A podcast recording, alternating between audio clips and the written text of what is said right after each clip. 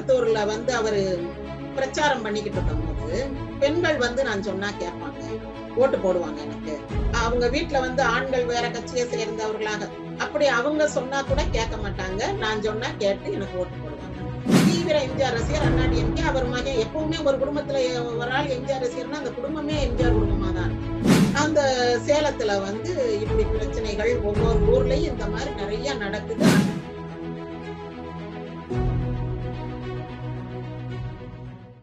MGR TV YouTube நேயர்களுக்கு என் அன்பான வணக்கம்.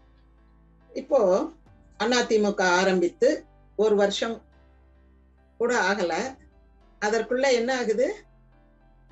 பாண்டிச்சேரியில எலெக்ஷன் வருது. இவங்களுடைய கூட்டணிக்கு ஒரு பெரும்பான்மை வெற்றி அப்படின்னு சொல்ல முடியாட்டினாலும் முப்பதுக்கு ஒரு பதினாறு இவங்க எடுத்துட்டாங்க.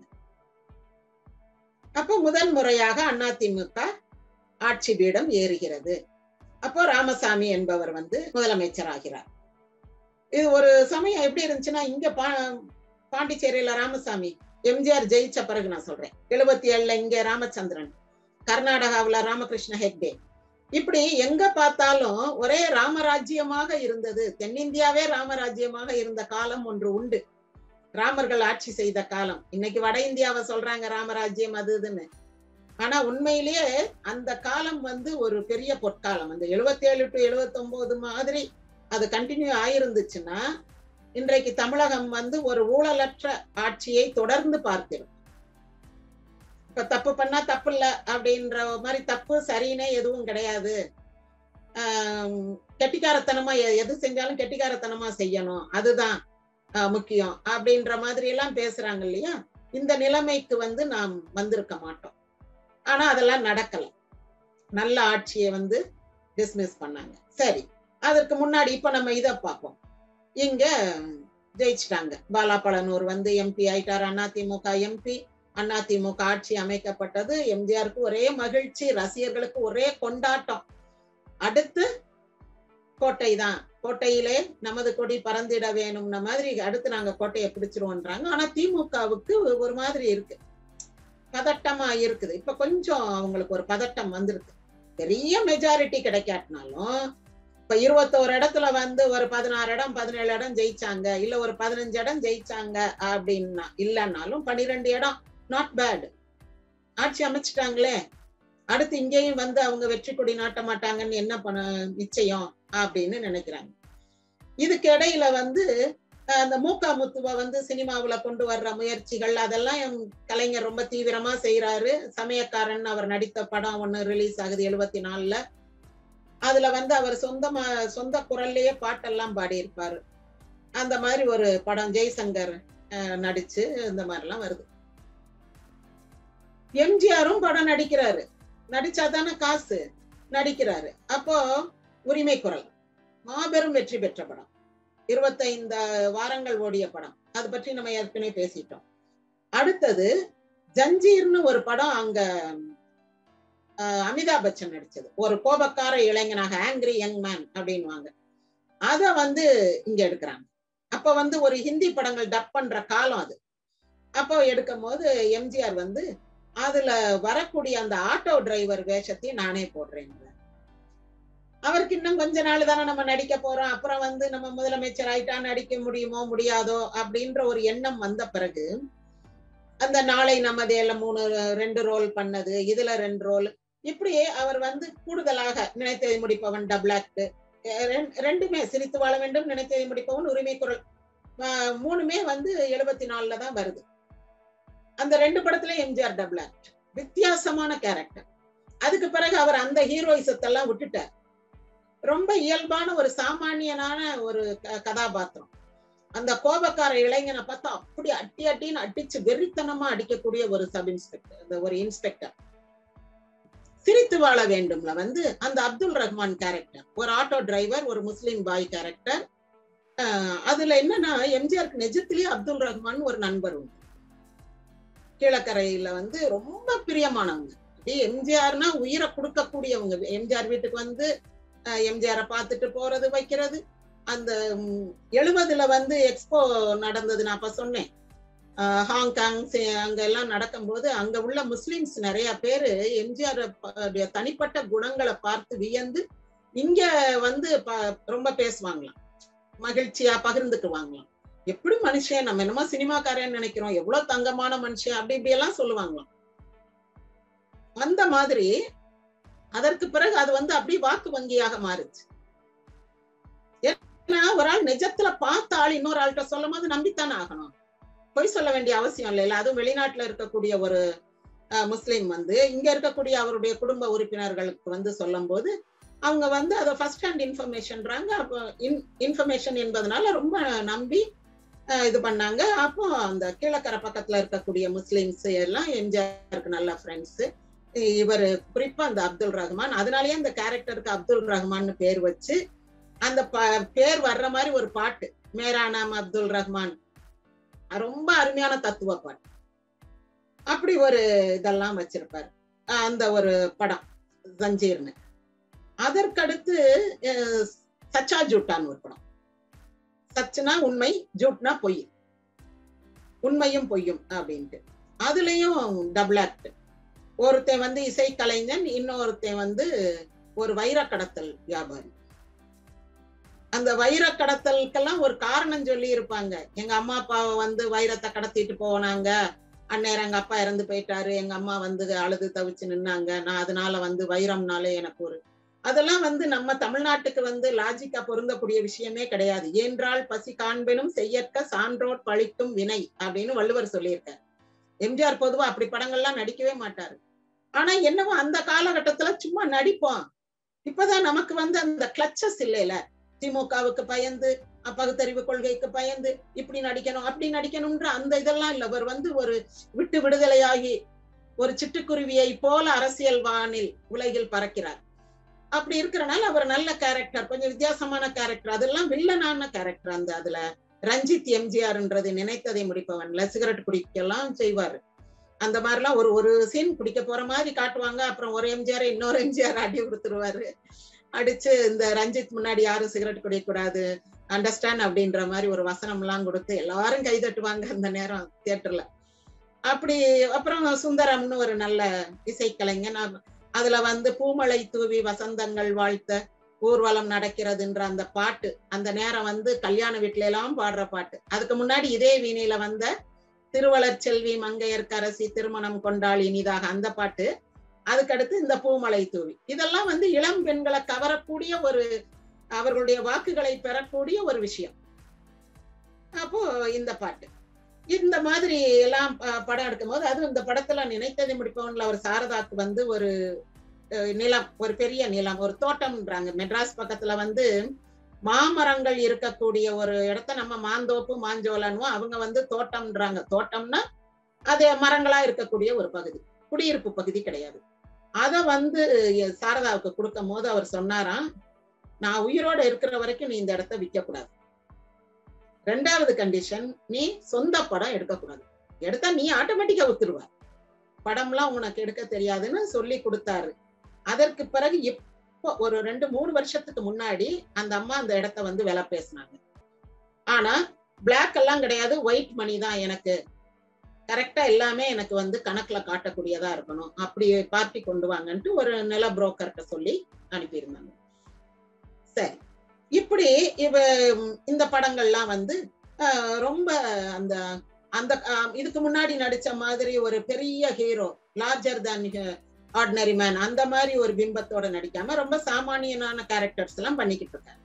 படங்கள் நல்லா ஓடுது. அப்பவும் படம் நல்லா ஓடுது. இதுக்கு இடையில என்னாச்சுன்னா இந்த கோயம்புத்தூர்ல வந்து அவரு பிரச்சாரம் பண்ணிக்கிட்டு இருக்கும் போது ஒரு வார்த்தை சொல்றாரு. பெண்கள் வந்து நான் சொன்னா கேட்பாங்க. ஓட்டு போடுவாங்க எனக்கு. அவங்க வீட்டுல வந்து ஆண்கள் வேற கட்சியை சேர்ந்தவர்களாக. சிலர் வந்து அந்த குடிக்கு விருப்பப்பட்டவங்க வந்து திமுகவுல இருப்பாங்க. அப்படி அவங்க சொன்னா கூட கேட்க மாட்டாங்க. நான் சொன்னா கேட்டு எனக்கு ஓட்டு போடுவாங்கன்றாங்க. இது சர்வசாதாரணமா சொன்னதுதான். இத உடனே திமுக வந்து பூதாகரமாக்கி தமிழக பெண்களையே கேவலப்படுத்துறார் எம்ஜிஆர். கணவன் பேச்சை கேட்க மாட்டார்கள் என் பேச்சை கேட்பார்கள்னு சொல்றாருன்னு தினத்தந்தியில எல்லாம் பெரிய நியூஸ் இரண்டாம் பக்கத்துல எனக்கு படிச்ச ஞாபகம் இருக்கு. அந்த மாதிரி போட்டு எம்ஜிஆர் வந்து பேரை கெடுக்கிறதுக்கு என்னென்ன பண்ண முடியுமோ அவ்வளவும் பண்ணாங்க. ஆனா அவங்க பருப்பெல்லாம் வேகல. எம்ஜிஆர் வந்து சொன்னத நல்ல விதத்துலதான் அவர் சொன்னாரு. அவர் வந்து தவறான நோக்கத்துல சொல்லல தப்பான கண்ணோட்டத்துல பேசலன்றத தமிழகத்தின் ஆண்கள் புரிந்து கொண்டார் பெண்கள் புரிஞ்சுக்கிறது புரியாதது விட்டுருவோம் ஆனா ஆண்கள் வந்து மிகச் சரியாக எம்ஜிஆர் புரிஞ்சுக்கிட்டாங்க. யா நான் சொன்னாங்க கேட்பாங்கய்யா அப்படின்ற ஒரு அர்த்தத்துல இப்ப ஊர்ல வந்து அண்ணன் தம்பி மாமே மச்சான் இவங்கெல்லாம் ஒரு புத்தி சொல்றது இல்லையா அல்லது இதை செய்யுமா? இதை செய்யாத? இதை கொஞ்சம் சிக்கனமாறு அனாவசியமா செலவழிக்காதன்னு சொல்றது இல்லையா? அந்த மாதிரி பெண்கள்கிட்டயே பேசாமலா இருக்காங்க எல்லாரும். நல்லது சொல்றாங்க அவ்வளவுதான். அந்த மாதிரி அர்த்தத்துல அவர் சொன்னாருன்றத ஆண்கள் புரிந்து கொண்டதுதான் கோவையில் எம்ஜிஆருக்கு கிடைத்த மிகப்பெரிய வெற்றிக்கு மூல காரணம். அந்த நேரம் ஆம்பளைங்க க- கலைஞர் பேச்சையும் திமுக காரங்க பேச்சையும் கேட்டு ஐயோ என் முன்னாடி என் பேச்ச கேட்க மாட்டா எம்ஜிஆர் பேச்ச கேட்பான்னு சொன்னா எவ்வளவு அசிங்கம் எனக்கு. மாபெரும் கேவலமாச்சே அப்படின்னு நினைச்சு பெண்களை ஓட்டு போட போகாத நீ வீட்லயே இரு அப்படின்னு சொல்லி இருந்தாலோ அல்லது ஆண்கள் வந்து அதிமுகவுக்கு போடாம ஓட்டு போடாம எம்ஜிஆருக்கு சப்போர்ட் பண்ணாம இருந்திருந்தாலோ அதிமுக ஜெயிச்சிருக்குமா? ஜெயிச்சிருக்காது இல்ல அப்போ ஆண்களும் எம்ஜிஆரை சரியாக புரிந்து கொண்டார்கள். இவங்க என்னதான் உருட்டு உருட்டுனாலும் பொய்யும் புரட்டும் அள்ளி விட்டாலும் இத நம்புறதுக்கு மக்கள் தயாராக இல்லை. இதற்கு அடுத்தபடியா என்ன பண்றாங்க? திமுகவுல இருந்து இன்னொரு குடசல் கொடுக்கறாங்க. சத்யா ஸ்டுடியோவுல இருக்கிற தொழிலாளர்களை தூண்டி விட்டாங்க. தூண்டி விட்டு அங்க ஸ்ட்ரைக் நடக்குது. எவ்வளவு பெரிய இது அசிங்கமா இருக்கும். தன்னுடைய தொழிலாளர்களுக்கு வந்து உரிய ச- சம்பளம் கொடுக்கல அது கொடுக்கல இது கொடுக்கல ஆச்சா பூச்சான்னு ஒரு பிரச்சனையை தூண்டி விட்டு அவர் ஊருக்கெல்லாம் நியாயம் பேசுறாரு. அவர் ஸ்டுடியோ தொழிலாளர்களுக்கு சரியா செய்யலையாமேன்னு கேட்பாங்கல்ல. இப்படி ஒரு பிரச்சனையை தூண்டி விட்ட உடனே எம்ஜிஆர் பார்த்து அவங்களெல்லாம் கூப்பிட்டு பேசி தொழிலாளர் சட்ட விதிகளின் படி என்ன கொடுக்கணுமோ அவங்களுக்கெல்லாம் கொடுத்து யார் யார் பிரச்சனை பண்ணாங்களோ அவங்க உரிய சட்ட முறைப்படி என்ன கொடுக்கணுமோ அதெல்லாம் கொடுத்து அவங்கள வேலையை விட்டு அனுப்பிட்டு இந்த மாதிரி புல்லுருவிகளை ஓ- கூட வைக்கக்கூடாது அப்படின்ட்டு ஏன்னா ஒரு கூட பழத்துல ஒரு பழம் அழுகுனது இருந்தா எல்லா பழமும்ல அழுகி போயிரும். அவங்கள அனுப்பிட்டு மீதி பேரை வச்சு ஒர்க்கர்ஸ் கம்பைன்ஸ்னு ஒன்னு மாத்துறாரு. அந்த சத்யா ஸ்டுடியோவில் அவங்களுக்கு வந்து 50% பர்சன்ட் பங்கு வர்ற மாதிரி வச்சு இவருக்கு நான் நாற்பதும் ஜானகி அம்மாவுக்கு பத்தும் இருக்கிற மாதிரி மாத்துறாரு. பாதி பங்குதாரர்கள் வந்து அவங்க. இத பற்றி அப்போ திருவேடகம் மதுரை பக்கத்துல திருவேடகம் காலேஜ்ல ஒரு விவேகானந்தர் காலேஜ்னு ஒரு காலேஜ் உண்டு. அங்க ஒரு செமினார் நடந்துச்சு காமர்ஸ் டிபார்ட்மெண்ட்ல ஒரு இன்டர்நேஷனல் செமினார் அப்போ என் தங்கச்சி வந்து காமர்ஸ் டிபார்ட்மெண்ட்ல மதுரை லேடி டாக் காலேஜ்ல ஒர்க் பண்ணிக்கிட்டு இருந்தவங்க ஒரு பேப்பர் ப்ரெசென்ட் பண்ணாங்க அந்த செமினார்ல அப்போ இதை வந்து மென்ஷன் பண்ணாங்க. நம்ம தமிழ்நாட்டுல அப்படி வேற எங்கேயும் இல்லை. ஒர்க்கர்ஸ்க்கு வந்து ஈக்குவல் இது கொடுத்து முதலாளியும் ஒர்க்கர்ஸும் ஈக்குவலா இருக்கிறது வந்து இங்க தான் இருக்குது. இந்த மாதிரி எம்ஜிஆருடைய சத்யா ஸ்டுடியோ வந்து கொண்டு வந்திருக்காங்க. அப்படின்னு அங்க அந்த இதை பிரசன்ட் பண்ணது மறுநாள் பேப்பர்ல எல்லாம் வந்து அந்த மாதிரி எம்ஜிஆர் வந்து அதை மாற்றி அமைத்தார். என்னென்ன குடைச்சல் பாருங்க எந்த அதாவது என்னென்ன வகையில் அவருக்கு துன்பம் தர முடியுமோ அத்தனை வகையிலும் துன்பம் இருக்கும் இதுக்கிடையில இன்னொன்னு சம்பவம் ஒரு முக்கியமான சம்பவம் என்னன்னா வீரபாண்டி. இப்ப வீரபாண்டி ஆறுமுகம்னு நீங்க கேட்டிருப்பீங்க அமைச்சரா இருந்தாரு. அதெல்லாம் உங்களுக்கு தெரியும். அப்புறம் இடையில ஒரு தடவை கைது பண்ணி அவரை வேன்ல வச்சு சுத்து சுத்துன்னு சுத்துனாங்க. அவருக்கு முழங்கால் வலி அப்படி ஒரு தாங்க முடியாத வலி. அவர் மகன் வந்து டாக்டர் அவர் பின்னாடியே கார்ல ஏசி கார்லயே போய் மருந்து கொடுப்பார் கால்ல தடவிக்கிறதுக்கு இப்படின்னு ஒரு சம்பவம் நம்ம கேள்விப்பட்டிருக்கோம். ஆஹ் அவரு வந்து திமுகவுடைய மாவட்ட செயலாளராக இருக்காரு சேலத்துல. அப்படி இருக்கும்போது ஆஹ் என்ன ஆகுது? அங்க வந்து அவருடைய ஒரு பங்காளி ஒரு ஒண்ணு விட்ட அண்ணனோ தம்பியோ ஒரு சித்தப்பா மகன் பெரியப்பா மகன் மாதிரி பழனிய பண்ணுவார் இவரும் அண்ணா டிஎம்கே இவர் எம்ஜிஆர் ரசிகர். தீவிர எம்ஜிஆர் ரசிகர் அண்ணா டிஎம்கே அவர் மகன் எப்பவுமே ஒரு குடும்பத்துல ஒரு ஆள் எம்ஜிஆர் ரசிகர்னா அந்த குடும்பமே எம்ஜிஆர் குடும்பமா தான் பொதுவா அவங்க எல்லாம் பொண்ணு கட்டும் போது கூட எம்ஜிஆர் ரசிகர் வீடா பார்த்து தான் பொண்ணு கட்டுவாங்க. திமுக காரங்க வீட்டுல பொண்ணு கட்ட மாட்டாங்க. பெரும் பணக்காரங்க கட்டுறாங்கன்னா அது வேற. அது பணக்காரங்களுக்கு பணக்காரங்கன்னும் போது அது பணக்காரங்கள் என்பதுதான் ஜாதிய. அதுதான் கிரைட்டீரியா ஆனா ஒரு நடுத்தர குடும்பத்திலேயோ ஒரு ஏழை குடும்பத்திலேயோ இருக்கக்கூடிய எம்ஜிஆர் ரசிகர்கள் வந்து பொண்ணு கட்டும் போது மாப்பிள்ளை எடுக்க மாப்பிள்ளை பார்க்கும் போதெல்லாம் கொஞ்சம் பார்த்து இது இதை ஒரு விஷயத்த பார்ப்பாங்க. அங்க போனா வந்து ரொம்ப முரண்பாடுகள் வருமா அப்படின்றத பார்ப்பாங்க. அந்த மாதிரி இவர் ம- அவர் மகன் மகனும் சுகுமாரன் சுகுமாரன்னு அவரும் எம்ஜிஆர் ரசிகர். இவங்க ஊர் வந்து பூலாவாரி. நான் ஏற்கனவே சொல்லியிருக்கேன் பூலாவாரி சுகுமாரனை துப்பாக்கி ஆள் சுட்டு கொன்றனர் அப்படின்னு அந்த கதையை தான் இப்ப சொல்றேன். அப்போ இவங்க ரெண்டு பேரும் தீவிர அண்ணா திமுகவுல இருக்காங்க. வீரபாண்டி ஆறுமுகம் தீவிரமா திமுக. ஒரு மாவட்ட செயலாளர்னு அப்படித்தானே இருப்பார். இப்படி இருக்கும்போது அந்த அண்ணா திமுக காரவங்க பொதுக்கூட்டம் போட்டாலோ ஏதாவது ஒரு பாட்டு போட்டா அல்லது மன்றம் ஆரம்பிச்சா என்ன செஞ்சாலும் இவங்க வந்து அவங்களுக்கு தொந்தரவு கொடுத்துட்டே இருப்பாங்க. ஒரு நாள் இந்த அப்பாவும் மகனும் இந்த மாதிரி ஏதோ கட்சி வேலைகளை பார்த்துட்டு பைக்ல வந்துகிட்டு இருக்காங்க. ஒரு இடத்துல ரொம்ப இருட்டான பகுதியில யாரோ அவங்கள வந்து துப்பாக்கியால சுட்டுட்டாங்க. யார் சுட்டான்னு துப்பாக்கியால சுட்டது மட்டும் இல்லாம சுட்டிருந்ததோட விட்டா பரவாயில்ல. எல்லா இடத்துலயும் இது மாதிரி அடிச்சு கொள்றாங்க கத்திய வச்சு குத்துறாங்க குடல் சரிஞ்சு அந்த வத்தலை கொண்டு ஆறுமுகம் விழுந்து கிடந்தாப்புல. இதெல்லாம் வந்து நடந்திருக்கு. ஓரளவுக்கு இது வந்து ஒரு கட்சி தகராறு கோபம் வன்மம் அப்படின்னு ஆனா கொடூரம்னு ஒண்ணு இருக்கு பாத்தீங்களா?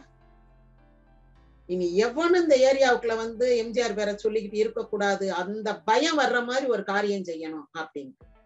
ரெண்டு பேருடைய கண்ணையும் வேல் கம்பால தோண்டிட்டான் அப்பா மகன் ரெண்டு பேருக்கும் கண்ணை வந்து வேல் கம்புல குத்தி தோண்டி எடுத்துட்டாங்க.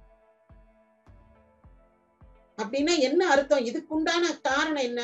இனி எவனும் இந்த ஏரியாவுக்குள்ள சேலத்து பக்கத்துல சேலம் மாவட்டத்துக்குள்ள எம்ஜிஆர் அதிமுகன்னு பேசக்கூடாது. அவங்க நினைச்சது நடந்துதா? சேலத்துல இப்ப அதிமுக இல்லையா? சேலத்தை விட்டு அதிமுக காரங்களா அப்படியே திமுகவுக்கு மாறிட்டாங்களா? கட்சி அப அபரிமிதமா வளர்ந்துச்சு. இவங்க என்ன சித்திரவதை பண்ணாலும் மக்கள் வந்து அதுக்கு பயப்பட தயாரா இல்லை. ஏன்னா அவங்களுடைய நம்பிக்கை நம்ம நல்லவர் பக்கம் இருக்கும். நல்லவன் வாழ்வான்.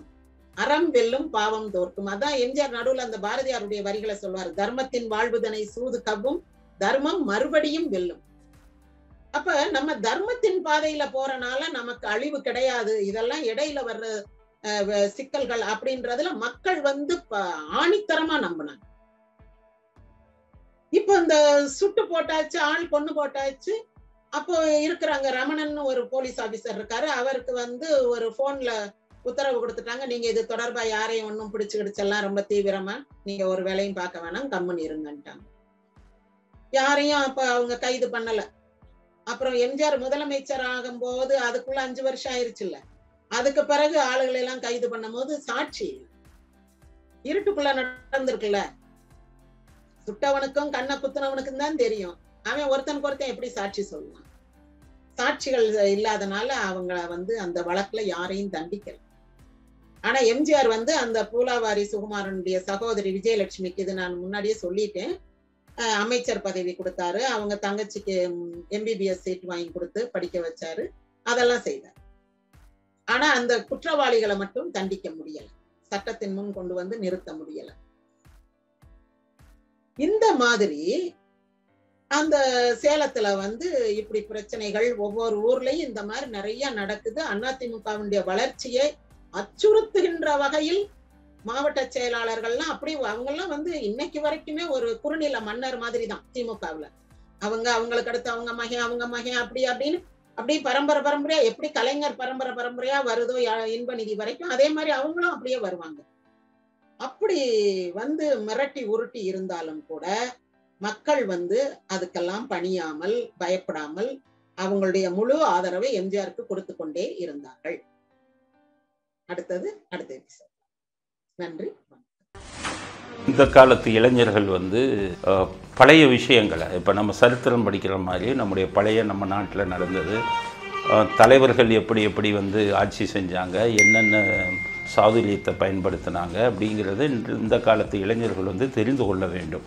அப்படிங்கிற ஒரு எண்ணத்தில் தான் வந்து எம்ஜிஆரை பற்றிய சில சுவையான தகவல்களை நம்ம சொல்கிறோம் அதிமுகவின் ஐம்பது ஆண்டு கால வரலாற்றில் சிறப்பு சேர்க்கும் விதமாக எம்ஜிஆரின் அரசியல் பயணம் அண்ணா முதல் அண்ணா திமுக வரை. வரலாற்று தொடர் ஒவ்வொரு திங்கள் மற்றும் வியாழன் மாலை ஐந்து மணிக்கு உங்கள் எம்ஜிஆர் டிவி யூடியூப் சேனலில் பதிவேற்றப்படும். காணத் தவறாதீர்கள். சேனலை சப்ஸ்கிரைப் பண்ணிட்டீங்களா? பண்ணலனா மறக்காம சப்ஸ்கிரைப் பண்ணுங்க. சப்ஸ்கிரைப் பட்டனையும் பெல் ஐக்கனையும் உடனடியாக கிளிக் பண்ணுங்க.